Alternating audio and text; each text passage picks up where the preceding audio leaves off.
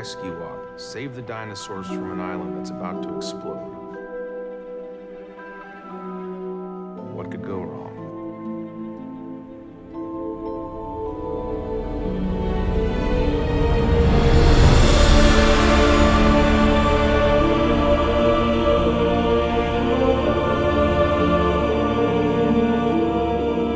Hello, welcome to Fallen Kingdom, a return of Jurassic World by Minute Time. I'm Brad, Dave. and here we are back to discuss minute 68 of Fallen Kingdom. Before we get to that, we're going to touch briefly over to Jurassic-Pedia.com for the uh, the volcano warning uh, status level. We know during the events of Fallen Kingdom, we pretty much take place most of it uh, for the start anyway on Nublar, but you could just imagine what was happening back on the mainland uh, as the volcano, as our characters are witnessing the volcano first, firsthand, and uh, what the uh, the scientists, the Institute of Volcanology, all them sort of people, uh, the international, international National Weather Service, possibly as well, uh, would have all been interested because uh, when these things go up. Um, it's quite an event, and I would not be surprised if it was either aircraft or vessels maybe in the area filming as well, being international orders. Pierce Brosnan's on the case. With Elf, Elf, Alf, Elmer. Alf, yeah, Alf, I think. there's so many. There's so many different gear. Oh no, it wasn't Dorothy. That's something else. yeah.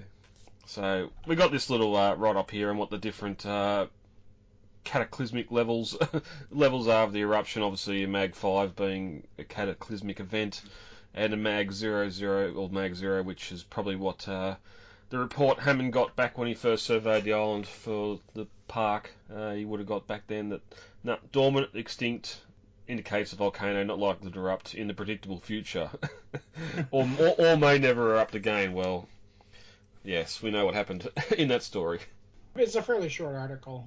Yeah. Not really a lot to discuss. Yep. Unfortunately, I, I'm not quite sure what you would consider to be a cataclysmic event. For example, I mean, I, I would personally, I mean, it's certainly cataclysmic for Nublar, you know? Hmm. Well, yeah, just that step up from level four with the eruption imminent. Just how violent that eruption is going to be. Uh, it might just erupt and be a bit of a fizzer, let some lava out, and that's about it. But uh, Well, we saw from the um, from the eruption earlier in the movie that this was a fairly violent eruption. It wasn't super violent. I mean, the cone is still there, but it looked like it blew the top off the volcano.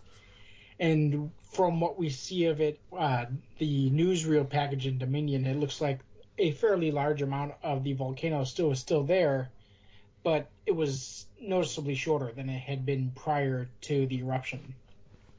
Yeah, I, I think location probably plays into it a lot as well. If it's Honolulu, like main island Hawaii, uh, it's probably going to be classed a lot more cataclysmic if there's uh, property damage, loss of life, that sort of thing, compared to South Pacific Island, sitting there smoking and putting some lava into the ocean. So, I'd, um, I'd imagine there'd be different different uh, scales like that as well.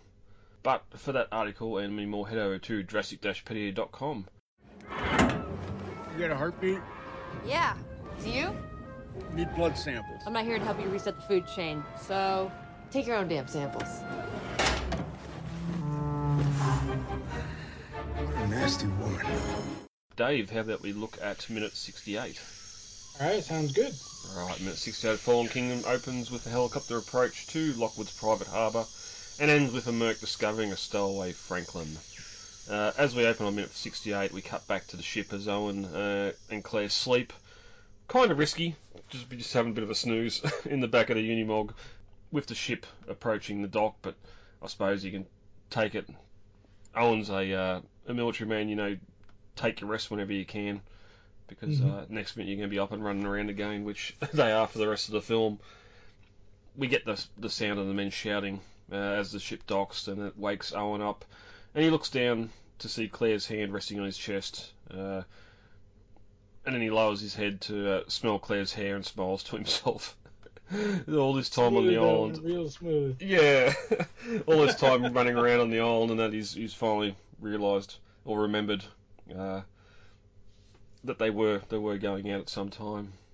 Probably has a nice ashy smell to it. Yeah, yep.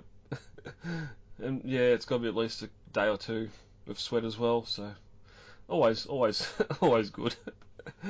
Uh, but Claire starts to wake, so Owen pretends to sleep, and she removes a hand, hoping that Owen didn't recognise or realise it was there. But uh, we'd obviously seen it.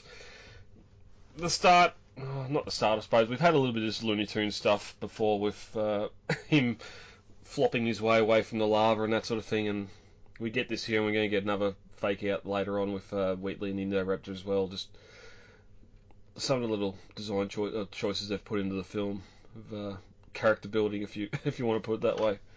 Mm-hmm.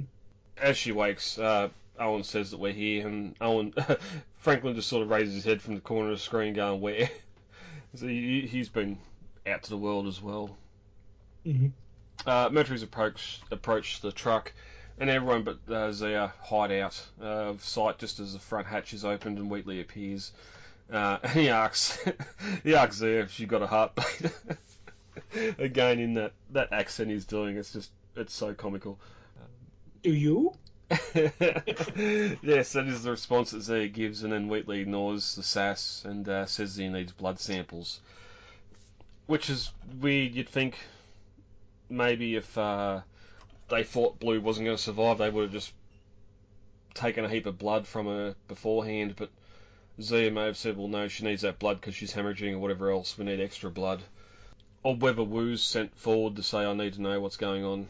I need samples to check her out," or or something. It's just it's weird here that all of a sudden we need blood samples when we're five minutes from getting her back to Lockwood Estate and the lab.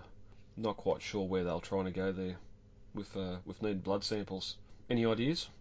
Um, I was thinking that what they would need is blood samples for Wu. So, I mean, obviously she's probably going to survive by this case, but Wheatley hasn't checked in on her the entire trip, as far as we know. So, yeah, they want Wu would want those blood samples just in case. And it would make sense because I know, I remember from later on the film, he, he does chuck bit of a wobbly when he realises or hears that uh, she's added DNA or blood to the raptor that isn't Blue's DNA. so maybe this is how he got the heads up of what's that's what's happened. Because I can't recall how much time he actually gets with Blue when they actually get to the lab Mm-hmm. before all the hilarity ensues with the escape. But uh, Zia fights back, I'm not here to help you reset the food chain, so take your own damn samples. um, which is really smart when the others are hiding in the truck there. Uh, Wheatley has no reply. He sits around in the cab of the truck and uh, closes the hatch before taking a breath and calling Zia a nasty woman. I'm sure more of the population would see him as the nasty man, but anyway.